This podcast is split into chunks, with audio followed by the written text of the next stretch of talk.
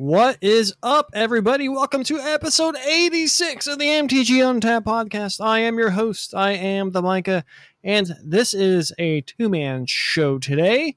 Uh, but joining me is not my friend and yours, Costa. It is our resident rapper. He is Chrissy D. How are you today, my friend? Doing great. Although it's kind of weird you imply by saying not Costa, not your friend. It's like, oh, I'm not your friend. That hurts. Uh, I, I put it on to the end. I mean, I kind of got that as I was saying it, but just because it's basically got become his intro is like he's my friend. He is also yours. He is Costa because you know, No, yeah, Costa's like I'm everybody's joshing you. friend. It's all good. Oh, that's my older brother's name. He listens to the podcast. What's up, Josh? How are you doing? Part of me really wants to do a show where we like just bring in someone who's like a complete novice to Magic and just pretend like they're like the best Magic player ever and just be like, oh, how do you do it? Like just just have them see how good they are at winging it. I don't know. Yeah, I feel like that'd be entertaining. I mean, it's kind of weird because then if someone doesn't have any history with that person, right? They don't know that that person's a, a good player or not. It makes more sense if like like when LRR does that a little bit. Uh, yeah, because they have Beej who does their productions, and so sometimes they'll have him come on. But you know, in this podcast, it's like who who who are we making it for? I don't know. It's a, it's a weird concept. It, it's interesting, but you know, we'll see. Basically, for me, just because I would find it entertaining and I'd have to keep myself from laughing the entire time you record. Um, but yeah, so uh, no Costa this week. Homie's at work, so it's gonna be Chrissy D and I going over this Dominaria stuff. But let's kick things off with the phase, and we're talking about something that's not magic related, um, but still kind of nerdy. Um, I just wanted to say I have watched the first two episodes of Rings of Power, and so far, okay. Um, she Hulk is okay. House of the Dragon, really good. What do you want to talk about, Chris? Did you? I heard that there was like a birthing scene that was like really graphic in House of Dragon. How? Oh yeah, episode one. yeah, because it's like I I love the theme and and stuff of you know old fantasy, but Mhm. I tried watching some of the original Game of Thrones with my wife, and she was just like way off of it. It was way too gratuitous, and so it's like I don't know if, if that's like their starting episode. I don't think I, I don't think I could pull her into it. Yeah, uh, I guess slight spoilers for House of the Dragon episode one. It's like the baby's in breach, so basically it's like medieval C section. Yeah, it sounds pretty gross. Yep. They don't it's not it's not you don't see it, but like the implications of it happening and you see like her reaction to it happening and all of this other it, it's it's very uncomfortable. I'll just say that. Fair enough. Uh, you want to talk about the She-Hulk controversy? You want to talk about that? From last week? Yeah. I'm like, this wasn't for me. Uh, the whole twerking thing, her and Megan Thee Stallion on people's screens, um, with rear ends moving around. I mean, I'm like, I'm like, to me, I'm like, it's not that I had like a whatever reaction. I'm just like, I don't get it. But then I'm like, I text my friend. I'm like, hey, your girlfriend probably would get a kick out of this. So I, for me, I think it's that like mm. I I am so over after credit scenes. Like does Yeah. every TV show and every movie in Marvel need one? Like movies are fine, but to have an after credit scene on like every episode of a season seems so unnecessarily out of line. uh yeah like it's like the way they've been doing it now is like in the like mid credits like there's like all the flashy credits with all like big actors in the movie and then there's a very story relevant mid credit scene now like in their new formula and then after all the credits they're just like a fun little fan thing that to amuse the fans. Like avengers it was like thanos at the end of the mid credits and then them eating shawarma at the end of the post credit scene. And like that one is like okay that would have been like one they could have thrown on at the end of like all the credits when like maybe like 10% of the audience actually stuck around. Um but i i would it's like take it or leave it i'd leave it uh, and i really i kind of agree with your sentiments like now they're just doing it just because like oh people like this And it's like yeah but you're forgetting the reason why we liked it Yeah. Uh, there was one other show I wanted to talk about. Uh, I was watching and I saw like a, I have that subscription to um, oh, what's it called? Apple TV, and it let me watch the Mhm. first episode or two of this show called Pantheon, which is an AMC show. It's a, it's the first AMC like animated show, and it's kind of like Ghost in the Shell. So the concept is is that uh, it follows three different characters, two people from high school. Uh, one's like a nerdy uh, genius, and then one is just like her father recently passed away from cancer, and then it follows a, a company, and the company is essentially finding a way to download people's consciousness into an AI simulator, and so later episodes, because I was reading about it, because it it seemed really interesting to me, follows those AI characters adjusting to, you know, what they were and what they can do, and then um, I don't know, it was like very very heady sci-fi. I liked it a lot. I thought and I thought the animation style was was crisp and cool. So I think that's kind of neat to check out. But again, it's behind an AMC pay- paywall. So What kind of uh animations is it like traditional Japanese anime? Is it kind of like kind of like there's been like 3D CG kind of stuff being added in with like kind of like a 2D element? I don't particularly remember any sort of like 3D style, but I mean, yeah, it does remind me. I watched a little movie? bit of Ghost in the Shell. It reminded me of that. I mean, sort of like realistic, you know, looking people and stuff. I am looking up screen pictures of it and it looks oh okay, yeah. It's like the DC animated stuff aesthetics it looks like. Cool. I might check it out. Yeah. All right, that will do it for this week's phase in. And due to the nature of what we're talking about this week, we decided to move the underplayed EDH card of the week to this slot because basically the untap is going to bleed into the main topic and it'll probably become just one giant, big, grand old segment. So uh, this week's underplayed EDH card will be given by yours truly. I am the Micah. And the one I'm going to give, because Costa made a good point when he added a tab to our spreadsheet, we seem to be picking mostly green cards. And it's funny because it's like, well, then it's like there's so many good green cards. Some of them have to get miss the cut. Um, but I'm going to go with a colorless card. And Chris, can you tell me the most played card in EDH? Sol Ring, I assume. That is correct. Uh, I'm pretty sure it's correct. It makes sense to uh, my uh, smooth brain. Um, and do you know there's another card that basically has the same effect box as Sol Ring? And that it basically does the same thing, has the same effect. But at three mana or something. Yes, and also enters tapped. Yeah. Um, That card is Worn Power Stone. um, people see three mana and tapped, and they're like pass. But I think people are just sleeping because it's only at three percent on EDH Rec, which seems awful low to me. And here's my reasoning: it's like going from like three to six mana, possibly even more if you actually played a, a two mana mana rock on turn two, and just like having either six or seven mana.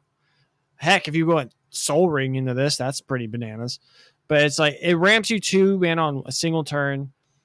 That's very powerful effect. Even if you do it later than you can do it with Sol Ring, not being able to tap it immediately is if you tap basically you're tapping all your colored mana uh, on the early turns in order to play it. Is makes it uh, it lessens the effect on it because then it's like, or you can play another Mind Stone or some other two mana mana rock, which you might you may or may not have. Uh, not being able to get the immediate kind of ramp ritual almost effect in later in the game can be a downside. But then also if you're playing commander, you just probably have a boatload of mana late game anyway. And I to me, I think Worn Power Stone, if you're a monocolor deck, except maybe green, or I, I shouldn't say that. If you're not playing green, even though there isn't a whole lot of three mana green things that ramp you two lands, but yeah, or I digress. Green has a saturation of all the ramp effects. That's what the color does. But for like white, blue, black, and uh, red, I feel like this should be like your third. Heck, it should be your second mana rock after Sol Ring. I think it's like people like say Signet, but it's like it's like because color um, fixing, but you're not really really uh, needing that in monocolor EDH decks. Um, I kind of get like signets and arcane signet whenever uh, playing like two color because you are going to start needing more fixing. Obviously, the more colors you are playing, the more the colorless mana this mana rock produces can negatively affect your game plan.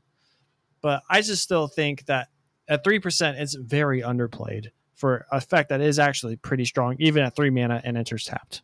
Yeah, I think it's interesting because it's. I think it really determine is determined by how intensive your mana is. I goldfished, you know, some three color decks, and I would much prefer any mana rock that generates color as opposed to double colorless because your mana can be so intensive. Uh, having double pips of each color, or just being able to cast your spells on curve, you know, as, as spells get more powerful. But if your deck is only one or two colors, then absolutely, yeah, it's really powerful all I want to do is like because this allows you to go from like turn three, play a man rock, and then turn uh, four, you have enough mana to cast Etali and possibly an extra mana to somehow give him haste. Let's go. Etali's the best boy in the world. Do you want to hear the uh, funny Power Stone story that I was that I heard the other day? It was a, in a conversation.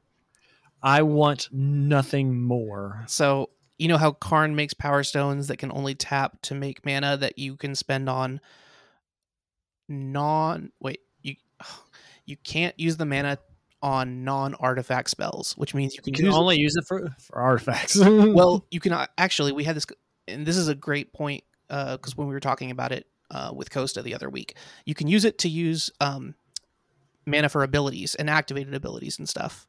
So you can use it to for like oh. you the power stones you make with Karn, you can use for his minus one to like add mana and you can also use them for paying any other sort of colorless costs um, or casting not casting spells from exile but um, activating like graveyard effects like uh, right. is it escape cast? Yes it is. Yeah. Yeah but if there are effects that like pull this out of your graveyard Unearth. for something you know and it's not specifically mm-hmm. casting it that's another way you could use it. But anyways that that's neither here nor there so Karn makes Power Stones, but then Worn Power Stone is just three mana, add two colorless. And this is why I brought it up. There's also Power Stone Shard from mm-hmm. original Dominaria. Do you remember that one? Yep. It adds a colorless mana for each uh, Power Stone Shard that you have. Right. So the idea is that in story terms, you should always be breaking all of your Power Stones. Just throw them in the dirt and scruff them up because they get way better when they're older. That's very true. They age like wine unless it um, ages too long. Oh, there's a what's the one that allows you to roll the planar die? Fracture, Is that fracture power stone. power stuff. Hey, rolling that planar die, that's pretty powerful. Yeah. I run that card in uh, my Etali deck because it's like all ramp and then Etali and haste enablers. Um, one more question before we move on. Sorry. Uh, is it cheating if I look at another site for underplayed EDH cards? Because I was just like looking I was like, I want to make sure the ones that we're that we're putting on are you know relatively inexpensive because one of the ones that I had picked out was like twenty dollars, and I was like, I don't want to put a twenty dollar card on there, but it, it the list reminded me of cards that I actually had when I was a kid and that I wanted to put on there. Is that fine? Even though I got it from a list, it's like something that I would have put on there if I had thought of it myself. You do you, boo boo. All right, cool. Awesome. Well, all right. That'll do it for our underplayed EDH card of the week. Worn Power Stone. Put it in your monocolor decks, some of your two color decks, and then three and more as you deem you are capable. Um, all right, let's move on to the untapped set. We are talking about Magic that we played over the past week. And Chris, you and I last week participated in the pre-release event held by Juniors Comics and Cards, located in South Austin, Slaughter and Manchac near the HEB. Um, we both participated. We both got Dominaria United sealed kits, built a deck, and played three rounds of Magic. Uh, do you want to start or you want me to start? Go ahead, friend. All righty. So I went in basically with a very Micah mindset. I was like, let's just go five color good stuff. And I was only enabled by such when I opened 10 dual lands. and so I was like, okay. Um, I guess I was technically five color. However, my black was basically uh, the kicker for a bunch of cards. So I was like four color, mo- mostly Temur, although I did have a double white card, which is pretty funny. And so I was just like, let's just play all the it's sealed. Let's just play all the best cards in our pool and see where we get. And so uh, I started things off with my pre-release promo, Archangel of Wrath, that two white white angel three four with flying and lifelink. Then has kicker for black and or red. And then if it enters the battlefield, if it was kicked, it deals two damage to any target. And if it was kicked twice, it deals two damage to any other target or any target. So it's like for five mana, it's a three four that deals shock something when it TPs. It has life link, so you get that life back. And for six mana, you deal four damage or um, a three for one someone once during the pre-release event. That was actually uh, really satisfying. But yeah, so I just was building my deck. I was trying to force a mythic uh, that I opened, and also opened the Soul of Windgrace. What was that myth? Oh yeah, Sol'Kanar the Tainted, and I also opened Soul of Windgrace. I was trying to force them into the deck. It just wasn't happening. So I was like, okay, let's just try and actually do build a good deck.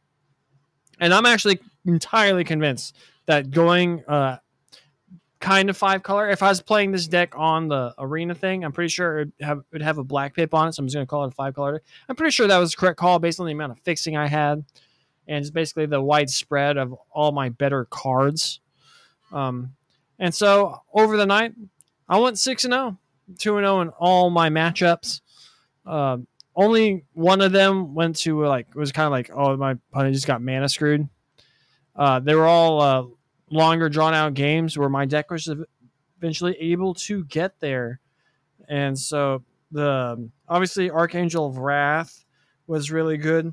Balmor Battle Mage Captain actually just came in super clutch where I was able to bounce a creature, pump my team, cast another removal spell another creature, pump my team, and then I was able to deal like um, between uh, Balmor, and then another card that actually has actually gone way up in my book since we did our preview um, last week was Ghitu Amplifier.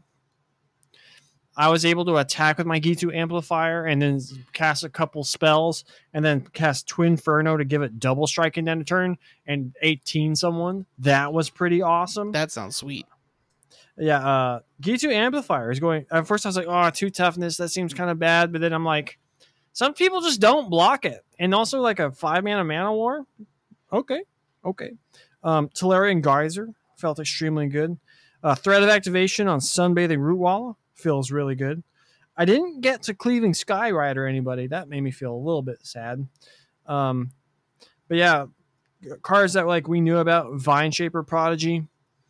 That card's just really good. Um, Fires of Victory. You gushed about that card. It's really good people are really afraid of electrostatic infantry. I never really got it bigger than a 3 4, but you put that thing on the board and people just want to kill it. Yeah, I mean, because it, it's got a really high ceiling, but mm-hmm. most of the time that I've seen it in play, both in draft and sealed, yeah, it usually just like it gets one counter and then gets bounced or dies or something. But yeah, so I had a bunch of, I just ran all the best cards I opened pretty much and had a slight instant sorcery theme going on. I kind of skewed sort of my counts towards that in my deck building, but it was actually I, as far as like sealed goes. Because when I first got into Magic, sealed was like one of the. I was like, oh, I really want to try doing that. Like I remember one time at a family event, I bought a box of Amonkhet, and I just took it, and my brother and I split it. Like um, we made like six basic uh, six pack things, and just did uh, bunch of sealeds that weekend, doing it that way because it's kind of super into sealed. But then as I started coming out, uh, starting with um, I think my first pre-release actually Theros Beyond Death, um, which is actually ironic because then the you know the world paused. But uh, lately, it's like I've kind of gotten less into sealed. It's just like, all right, this is just less powerful draft, and sometimes it's like you just get hosed by your kit or or your uh, pool.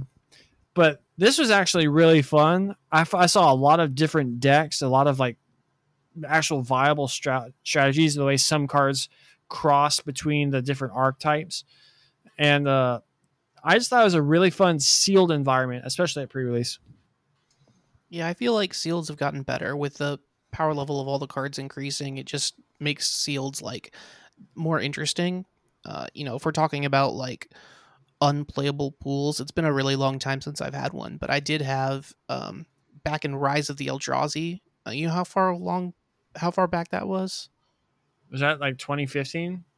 I'll Google it real fast. Keep going. Yeah, so I had a pool back then that had uh, four copies of a four mana spell. 2010.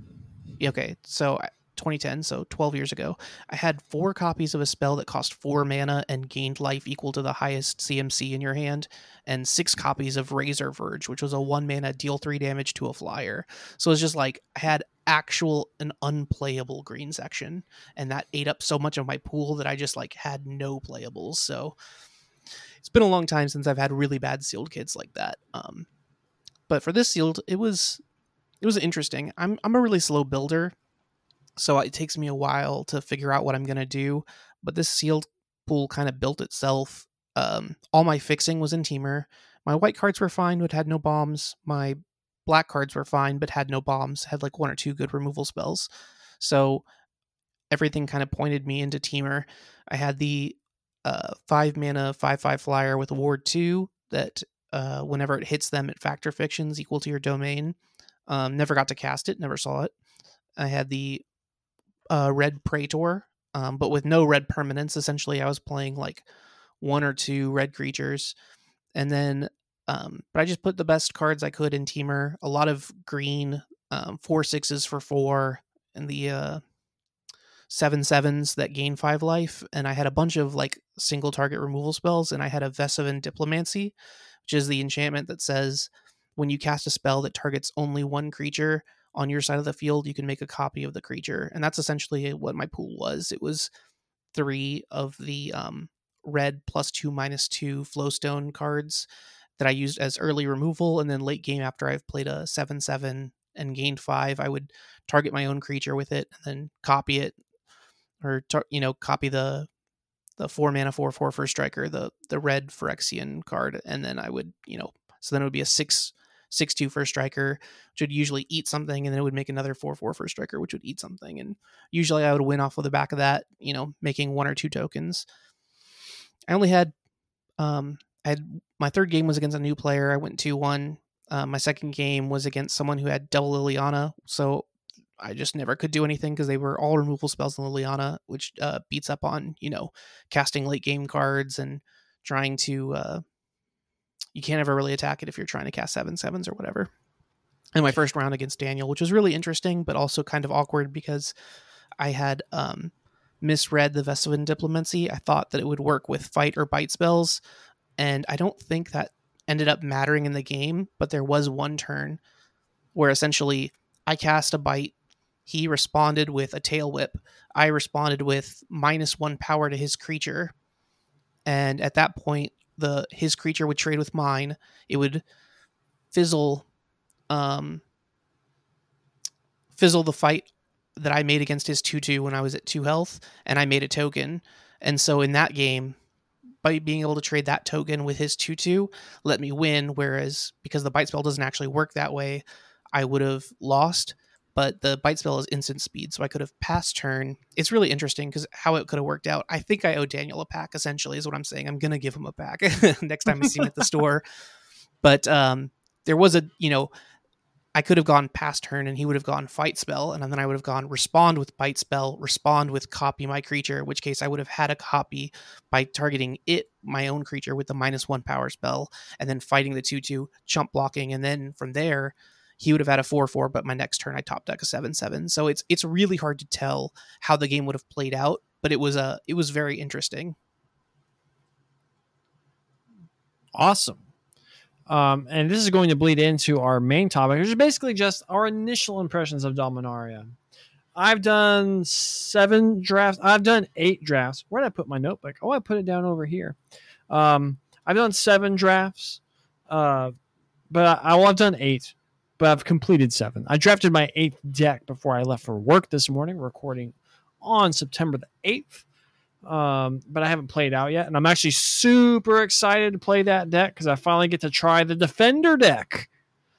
But, um, Chris, how many drafts have you done so far in this format? I've done the same. I've done, um, I did three the night before the pre-release, three the three the day of the pre-release, which contributed me to being kind of dead at the pre-release and not as um, you know not as excited as everyone else but uh, mm. i still it also helped me kind of mellow out and be kind of like not too angry mode if things went mm-hmm. wrong um, and then i did one probably earlier this week um, it, it's definitely an interesting format let's let's talk about that defender deck All right, we'll work our way our way backwards.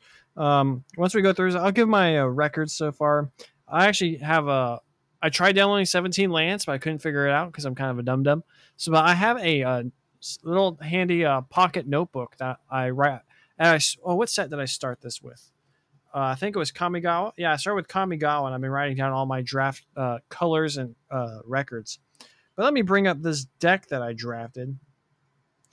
So I had a pack. I can't remember what the rare was, but there was a Wingmantle Chaplain, and I said, "YOLO swag money, let's go for it." So I first picked a Wingmantle Chaplain, the four mana one three that makes birds based on the number of creature defender you have. I second picked a Clockwork Drawbridge. I'm like, oh, now we're cooking. And then I didn't see like any defenders. Oh, I, I picked up uh, Shield Wall Sentinel, that four mana one three colorless creature that basically tutors for a defender. I'm like, oh, that's pretty cool. Help me find my other cha- my chaplain if I don't get another one. Because uh, you can't really count on seeing another uncommon, a specific uncommon in the draft, but sometimes you just get lucky. But then pack two is very uh, rewarding. I got a, blight pile. I got another clockwork drawbridge. Uh, I picked up stuff like splatter goblins, Phyrexian Vivisector, which is a card I actually kind of like, but I don't know if it's quite good for this deck. Uh, Bone Splinter seems like it might be good enough. I'm making bird tokens. But then pack three is where this pa- uh, deck kind of popped off. I got a second Blight Pile, two more Wingmantle Chaplains, and a Walking Bulwark, and two more Clockwork Drawbridges. Are you playing any of the uh, black recursive creatures or spells like the Urborg Uprising or anything? I have Sheoldred's Restoration, and that's it. Oh no, I have a Braid's Frightful Return. That was my that was actually my second pick. The third pick was uh, Clockwork Drawbridge. Well, deck sounds like it would be pretty good then. Yeah, I got a couple stall for times. Uh, I picked up a couple contaminated aquifers. I thought about uh, just going like three color, playing the um, I just the Tolarian bounce spell, but then I was like, no, that might be a bit too greedy, especially when I got the second stall for time. It's like, yeah, we'll just run that, and also like tribute to Urborg, so uh, I can take advantage of the blue mana if I draw it, I'm not dead if I don't have it, you know. So I'm kind of excited to play out the deck. It has some neat little stuff. I have a lot of ways of winning with defender creatures. I think total there are ten or eleven in the deck and uh, but I also have stuff like Tainted Apparition. So like just like winning games with flying is just the thing you can do, you know. Yeah, so the reason I wanted to bring up the defender deck is because I also it was before let's say let's say pre pre knowledge of the wingmate chaplain whereas like i also had three of them and i was playing a blue white flyers deck. And essentially every game i won by just playing chaplains back to back or um you know tutoring for the chaplain and making you know like 16 1 1 flyers and then my opponent was just dead over two turns. I actually had a game where um uh i milled them with the the blue wall the one that was like the doorkeeper. I can't remember what it's called coral something. Yeah. yeah but um i think the the knowledge is out. Um, sam black has been talking a lot about the wall deck. He's been drafting a lot of the wall deck and if you look on 17 lands in terms of stats uh wingmate chaplain itself is the like third highest win rate card. It's like right behind that angel that you played, the four mana one, the three four, and like shielded itself. It's because you can tutor it up, and because there's the both Urborg Uprising and the um eerie that that creature that you liked in black, the three one that mills three, and then you can return a creature from your graveyard. Oh yes, that card. Yeah, so there's just lots of ways to constantly replay the chaplain, and it'll just crush your opponents under the number of one ones you can make. Um, so people have been diving into it because everyone wants to do defenders, but it it is going to make it kind of awkward. You know, it's it's a deck that I think is good, and I think uh, can support one person at a table. But if you go, you know, to your local LGS and everyone sees a wingmate chaplain in their pack and takes it, it's gonna it's gonna make a really horrible draft environment. But it also makes it a terrible in a draft environment if only one person is taking them. You know, because it's I'm not gonna lie. Sam Black said he he thought he thought it was worse than um, the Ikoria build around the, the Zenith Flare. He thought it was worse than that in terms uh, of like how oppressive it is. What about when everyone was drafting um, Merfolk Secret Keepers and Eldraine? I think it's probably not as bad as that because that was a common and but, Yep. it, but it's it's a stronger card, but won't won't occur as often. And also part of that was how arena was, um, you know, the the arena Yeah, bots didn't understand how to how to take those. And plus, just like a lot of the like defender cards, just like the one mana tapper, you talked about that one during our pre uh, primer episode last week. That's just a kind of solid card. Also, one mana O3s just block pretty well early in the game. Uh, Blight Pile is actually a really valid uh, alternate win con. It's just like slow, represents inevitability if you build enough. And also the stupid one mana thing that allows you to pay mana to attack with your defenders. Yeah, I had someone get me with that in the 05 Academy walls. hmm Those are actually really strong. I think if you have the academy walls, you really need to have that one power, the one mana thing, the walking bulwark, because the mill thing. I never seen anyone actually get there with that and actually mill someone out. I did have a game where my opponent decked themselves, but that's just because they over they just kept drawing and drawing. They had like three Talas lookouts. I kept treading with it. Um, that card's. I think you and I are right about that card. That card is like super sick. Yeah. Um, but yeah, there's a there's they made some strong defenders in this set. I did. Um, Um, you know, they had a free sealed event um, where you could play like you could open six packs and just build and play for free on Arena. I did that, and um, my deck was like pretty strong blue black control, and I got I frequently got down to like four to six cards left in library when I was killing people. So it's doable, but I don't think it's as common as it was in some of the other sets.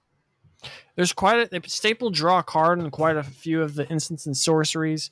There's a lot of effects that like like in black that allow you to like scry and mill yourself recursive. Like you talked about the eerie three drop that I can pay five mana to re uh, raise dead a creature. Um, yeah, it's just like seems like it's really easy to just like go through your deck in this format. But it's also not particularly fast. It's like basically whoever has the most mid to late game value that I've seen. Uh, speaking of mid to late game value, I just want to talk about the favorite deck that I drafted, and it was one where I uh, first picked that Sphinx you were talking about, Sphinx of the Clear Skies. I was like, let's just do domain shenanigans, and I went all in on domain. Uh, I basically drafted straight up five color. I was base uh, teamerish. It looks like I'm looking. No, I I had the Sphinx and one other blue card. I lied. The other blue card is Pixie Illusionist, which actually, you know, for fixing and domain stuff, that's actually a pretty good card. And plus, it can be a 3 3 flyer later in the game.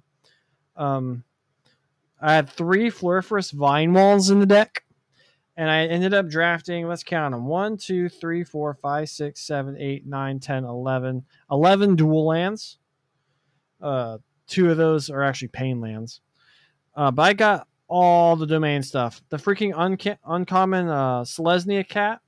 I'm looking at my deck, and the picture I took is too blurry. Czar, Mar, Scion of Or I believe.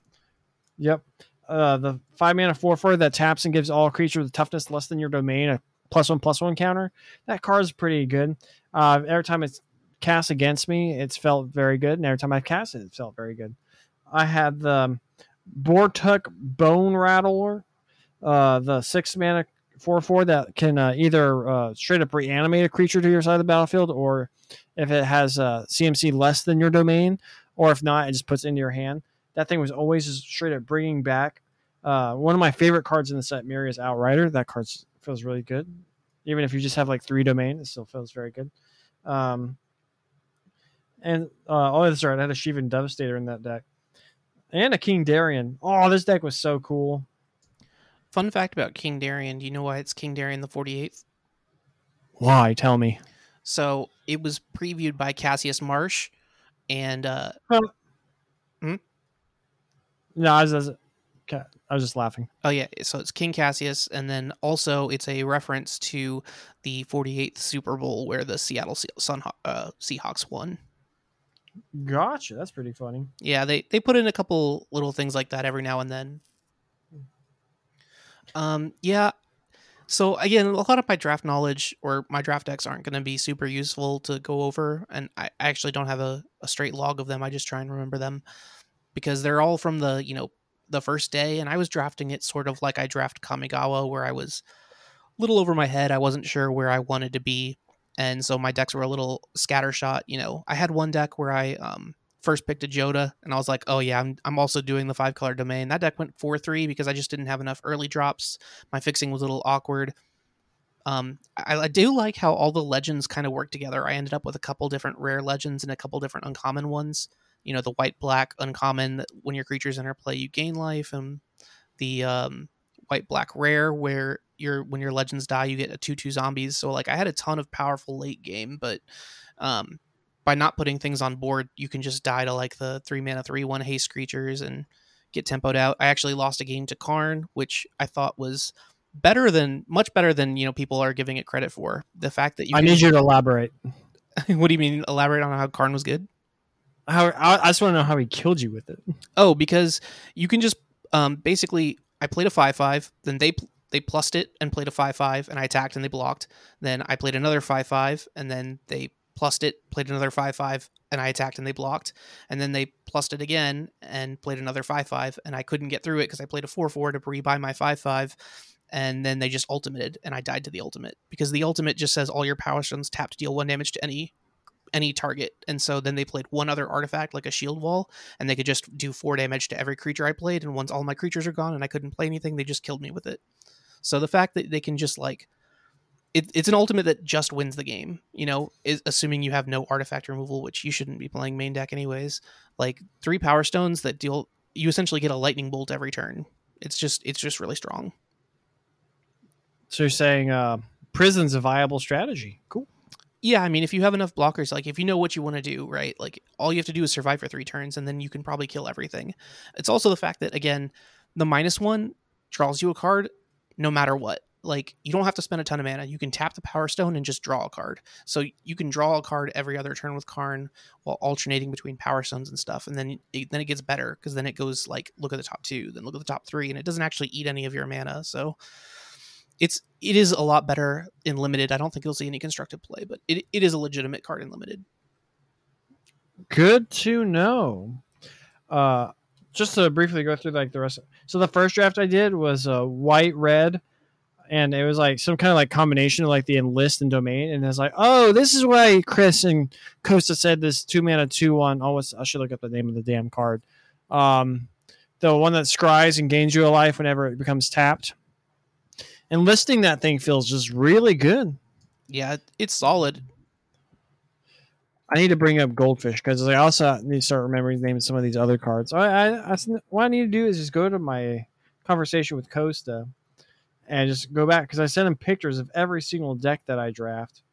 Um, but the three mana red one three with enlist that when it dies you deal damage equal to its power. Uh, Balduvian that card- Berserker. Yes. That dude instantly became one of my favorite cards in the set. I was like, this feels really good. It was also in Um, Daniel's seal pool against me, and it's it's very threatening. Like I basically had one turn because I was at six health, and he could get it to seven power. And I was like, I had one turn to gain life, or I literally could not beat it. And I drew my seven seven that gained five, and then I won the game after that. But yeah, it's definitely a very scary card. It's also super high variance, where if they kill all your other creatures, it's just absolutely horrible for a three mana one three. It is interesting though that can do it to any target because I had a point where like my opponent that I attacked with it and I got became like a four three, and then it's just like all right if they don't block it they're dead. If they do block it because they would have to trade with it, they are dead. So that's like kind of a nice way of like getting through that last bit of damage. yeah, the two most surprising any target uh, spells for me have both been that and the um the Cavalier, the the flying two two with flash. The that card has been so good because you know I I found that it's not hard to get into board stalls in this format. At which point, like either they attack you and you dome them for ten, or you attack them and dome them for ten, and it just always ends the game. Next up, I had a uh, Jeskai deck. Oh, that the other that white red deck went five and three, by the way. Then I had a Jeskai deck that I was just like, it was basically I had like a couple Djinn of the Fountains, a Frost Strider. I first picked a Danitha. It's got some Talas lookouts, and I was Jeskai because there was a Lightning Strike and a Ghitu Amplifier in the deck. And it's just like it was kind of like spells. It was like it was okay. It went three three. Uh, the next one though was uh, blue green splashing white for King Darien. I think I've I'm I'm getting gems from that card now because I've drafted so many. But this is a first pick Silverback Elder, and I got to pop off once, and it felt so. I literally had twelve lands on like turn six, just because like I kept casting creatures, getting lands, cast creatures, get lands, cast creatures, get lands. And there's like, at one point it was just hilarious where I, I think I had like 13 or 14 lands in play, and my opponent had four. Yeah, I, I started to draft with one of those, and I went 03 because I saw actual zero green cards and I had to end up playing like blue white or something. I had literally no way to put the silver back in my deck. There was just no fixing and I was just like it was very frustrating, but it's the nature of the game. Yeah, that deck went three and three. Um, the next one was the um, was a red, black, and green deck where I I think I first picked a Lagomos Hand of Hatred, which is the uncommon. We should talk about how I think all the uncommon legends in this set, the multicolored ones, are sick. Like this one's a three mana one three that makes a two one every turn, but then you have to sack it. But there's all these shenanigans you can do with that, and it has haste. Yeah, it's got um, you got bone splitters. If you ever trade with like two things and you can sack a thing, then you get to you know demonic tutor. I think the card's great. It may not be one of the the better decks, but mm-hmm. you play it on turn three and it's always very threatening. Uh, not to uh, I think Host will be fine Memphis. He sent me a picture where he had that going with braids, and he just kept sacking the token to braids. Oh yeah, that's sweet. Um, but that, that deck also had a Radha, which pumps based on your domain, and then Garna, which is like that card is just freaking absurd. Although I didn't tell the story, I actually punted because I thought Garna would do the ping damage no matter what, and just if it was attacking, you have to draw a card. But it does say otherwise, so I should have realized that that's not how it worked. But I, I alpha strike because I figure it's like, oh, even if they block, my my creatures die. The last couple points damage will trigger of Garna and I'll win. That's not how it worked. I just drew cards and then died on the backswing. Um, so yeah, that deck was pretty good. And then was the aforementioned uh, WUBRG deck, which I was like, I was texting Costa. I was like, oh, I hope this gets to three wins, gets breaks even. That deck went seven two. I was very proud of myself. Uh, then I had another three three deck, which is like this blue black um, deck. Which I must I have to say, like, it's a card that you talked about pre-release. Well, is that you're trying to find your last card to add to the deck, and you're like, oh, this card will help me find my fun shenanigans, and that's Voda Sea Scavenger, the three mana three two in blue for two in blue, that allows you to like look at the top uh, X cards of your deck, where X is your domain, and then uh, pick one to leave on top, and then uh, put the rest on the bottom, or you can pick to put them all on bottom if you want. Yeah, that card's actually really good at smoothing out your draws, and it typically trades up. Yeah, it's like a one. It's a one cost. It's like the common version of Nael, right? The green blue one that like when you have domain, you get to draw the card. Otherwise, you get to do it every turn when it hits. But I mean, I, I was specifically playing it because I knew my game plan revolved around that Vesuvan Duplimancy, and I was like, well, I just need to find it, and the best way to find it is to dig five deep, you know, and look for put a card on top. In this deck, I also ran a Vanquisher's Axe because I had a Pixie Illusionist and a Battlefly Swarm. Just like getting a three power flyer in there, get some damage in. This deck, I was like, this is the deck. I had two Talas Lookouts and Sengir Connoisseur, Frostfist Strider, and a Tolarian Terror rounding out the deck. And I was just like, as Hex Coast, I was like, all right, I'm ready for my first like 03 or 1 3. Deck broke even, went 3 3. And I was like, okay. It's just because like turns out if you still curve out and have like flying stuff and just get chip damage in and can eventually close out the game, you can win a few games. And then the last one um, deck I made is a was a white black deck, splashing green for King Darien because I just keep playing that card for some reason. It's pretty good. Um, and that deck was actually really strong. Argivian Phalanx, the white mana, uh, the white creature that gets cheaper based on the number of creatures you control uh, part of that uh, theme of deck. Uh, that felt really good. Defiler of Faith was actually the first pick in this draft. So I started scooping up all the Citizens arrests and Prayer bindings. I even got a Leyline binding in it in here, and I was just like, "Oh, this is really good." And then, uh, what was? And then that goes really well with King Darien pumping the, the rest of your team. It feels very good. And that was the last deck that I drafted, and that deck went five and three. Yeah. So so I had um, a five win deck that was red white. It had three copies of the Keldon Strike team. Unfortunately, it did not find any of the um, plus two plus one, the heroic charge of the set. So I didn't I didn't have a ton of um, ways to pump my team enough to get enough damage in. So it kind of faltered against other bigger control decks. And then uh, my two winning decks were the wall deck that I played earlier, and then that I had mentioned, and then a um, other than that sealed deck, the free one, which had similar combos to what you were talking about with Costa's deck, where I had both a Defiler of Flesh and a uh, Braids, and essentially I was just playing all the white token makers and a bunch of black one mana permanents. I had three Battlefly Swarms and um, stuff like that. You know, just wait cheap cheap creatures that I could force in early damage and force my opponents to to lose out. Um, the other deck that I drafted that that did well that got to six wins was a red blue deck that was really aggressive that had two Phoenix Chicks and um, like three lightning strikes and uh, I'm trying to remember what the the finisher was. Um, I don't remember. Shivan Devastator. No, no, it wasn't anything exciting. It was all mostly commons and uncommons. You know, fires of victories. I, I was actually a little unimpressed when I played Ghitu Amplifier in the first red blue deck I made, but that might have just been me, you know, not understanding how to evaluate the cards. Um, Molten Monstrosity was good. Um, I have opened multiple temporal firestorms and put them into my decks, and each one of those decks always went like 03 because Temporal Firestorm is not in a good place for this format. That's the five mana, deal five damage to all creatures, and you can pay two additional, either one white or one blue, to phase your creatures out. But red just really doesn't want to be controlling in this format. You really want to be aggressive. So, like, seven mana to save one creature and wipe a board doesn't do a lot, especially when your opponent's uh, domain spells are four sixes, you know, and seven sevens, and they they're out of the range of the uh, the five damage. So I, have actually been really unimpressed with that card. I think it's been quite bad for me. Um, I would avoid taking that in draft from the from this point forward. But otherwise, as long as you know that red's aggressive, I, I'm I've been pretty happy with it. And list cards also have been great. I was I agree with you that those have been really good. Well, all right uh, I just did the quick math on there, and through seven drafts, I'm 29 and 20 for a solid 69% win rate. Very nice.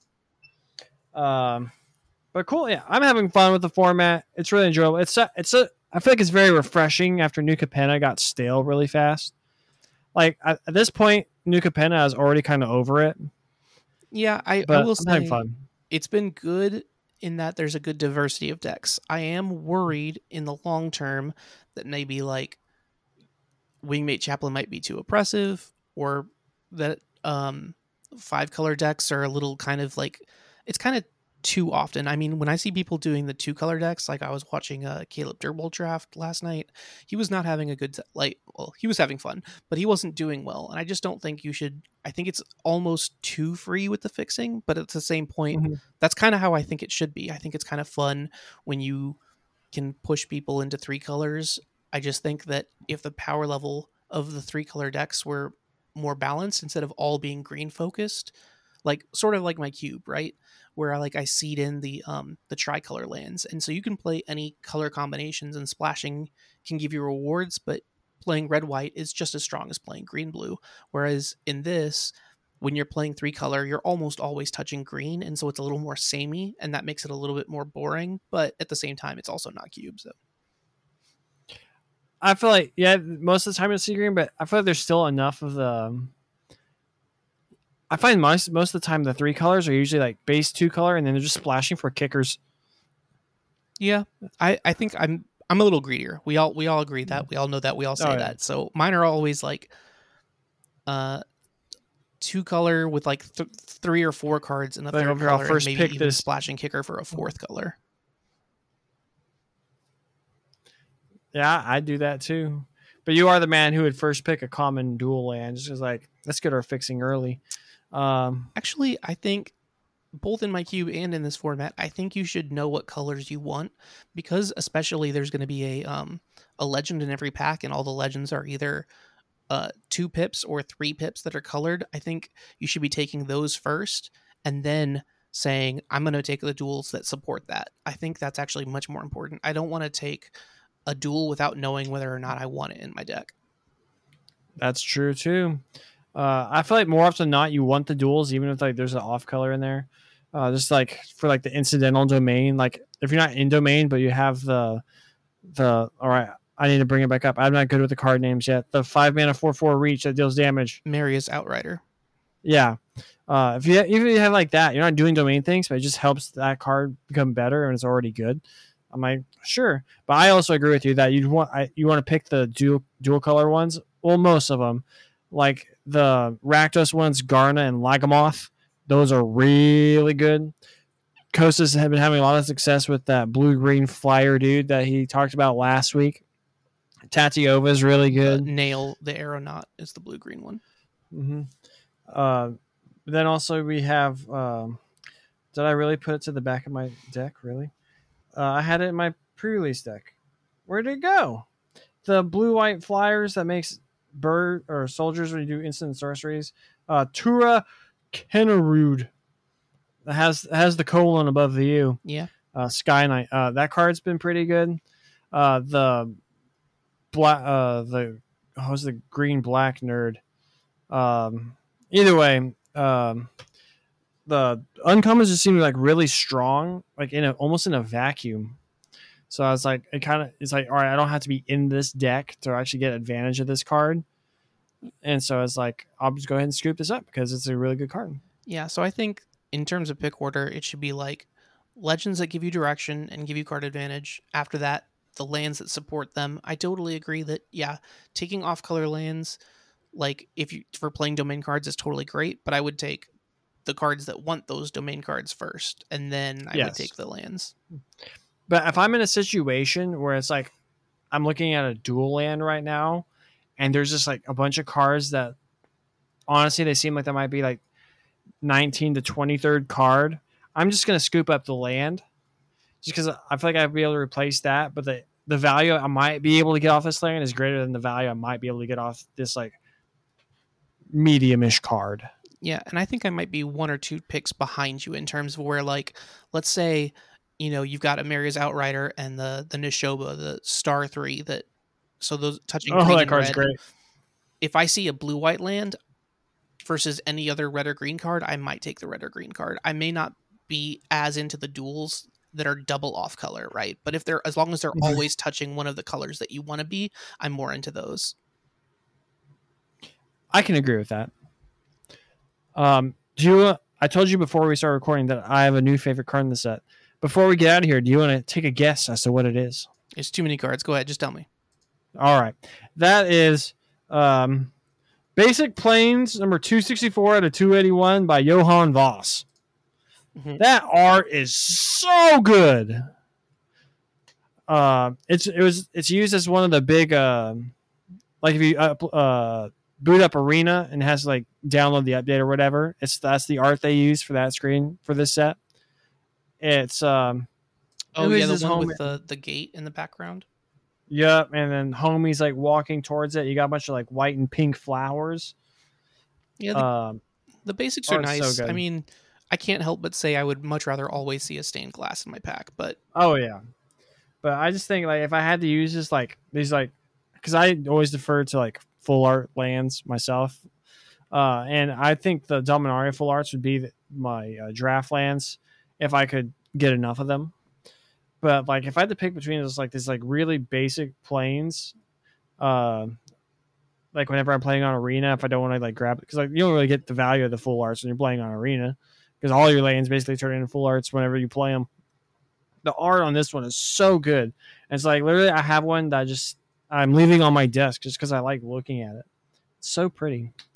Yeah, it's my new favorite card. I used to get tokens Uh. shipped to me from Johannes Voss because he's in Germany and he has a program where you can have, you know, you subscribe to the Patreon and he sends you tokens every month. But the uh, tokens are usually in black and white, and then like once a month he makes he, he does a um a, a metal token that's uh colored and they're like Miyazaki. They're very cute. They're very fun, but unfortunately they're a little um smaller in dimension and much thicker, so you can't actually they're I, I don't find them as acceptable tokens, so I ended, I stopped my Patreon. But I have a bunch of tokens from him. I it's a good artist. I like I like what he does, or she does.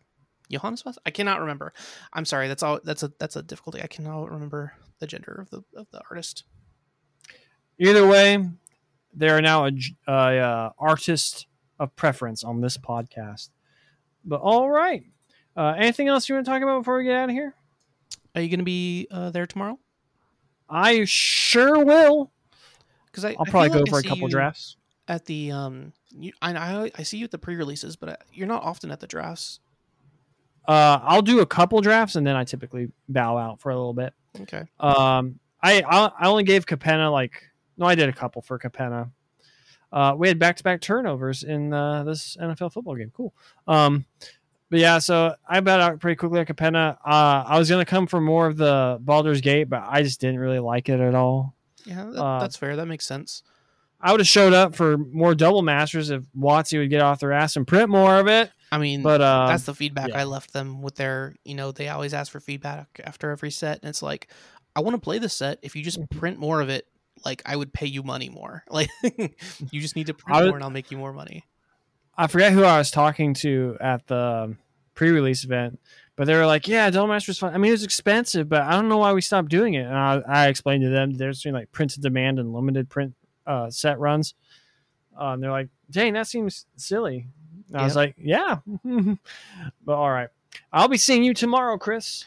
Um, But- before we head out, actually, I had one card I wanted to mention um, for people to pick up when they draft in store.